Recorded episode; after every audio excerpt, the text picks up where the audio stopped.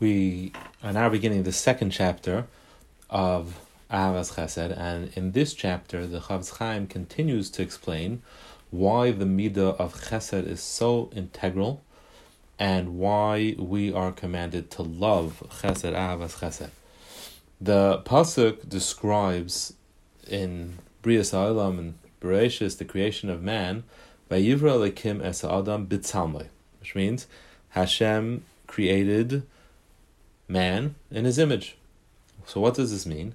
The Mefarshim say it means that Hashem imbued humans with characteristics that mirror Hashem's midos.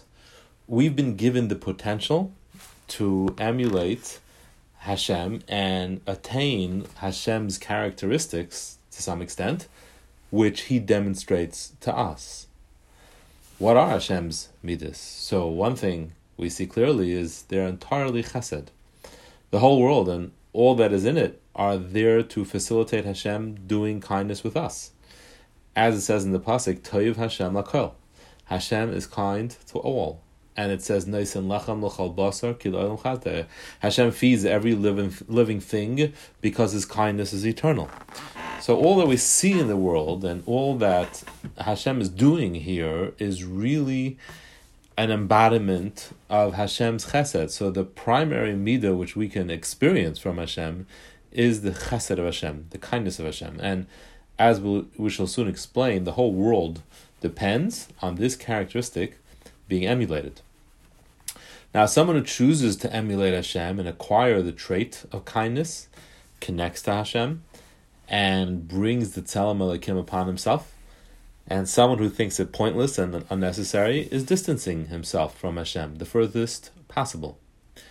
We, we see by Sidaim who so distanced themselves from Chesed that they made it a part of their legislature to prevent the practice of Chesed, they lost their potential to exist at all. They were wiped clean off the face of the earth, literally transformed back into Taihu and Vayu the pasuk makes it clear that this was the reason for their destruction, as it says, a pasuk in Yecheskel, "Hine ze haya avoin Sodom achaysech." This was the sin of Sodom, your sister city, meaning it's close to Yerushalayim. Goin sveas halachem, who was satiated with bread, v'shalvas hashkid hayla, and it had peace and quiet. V'levanesa into its suburbs, but yad ani ve'evin zika. It didn't assist the hands of the poor and the destitute. Sodom was wealthy and had all of its needs and didn't need assistance from any foreign nation. And as a result, they wanted to drive away all other people from coming and benefiting from their prosperity. And this was the exact opposite of the point of creation. And Sodom, of course, took it to a biblical level of unchesed, so much so that their existence became impossible. And this was a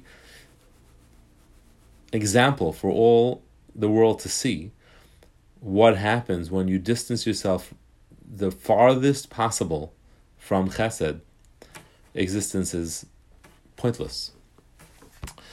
Hashem created this world in a way that every single living person needs the help of another. Chesed is inevitable. We go through many stages and times in our lives, and at some were forced to enlist other people in order to be successful. Most people require financial assistance at some point in their lives.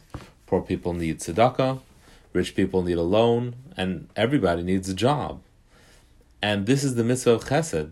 There is tzedakah, the mitzvah of lending money, the mitzvah of achaya chicha imach, to help put a person on his feet, in the mitzvah of hechazak tabai, which is the mitzvah of helping a person find a job.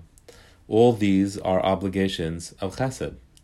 And these these kind of mitzvahs alone in the financial area include just about every person in the world. So we already see how chesed is so integral just for the world to continue, for the world to be a livable place, for the world to be a successful place. But now the Chofetz Chaim is going to go on and demonstrate how every stage and time in our lives we have to come on to chesed one way or another, as we'll see tomorrow.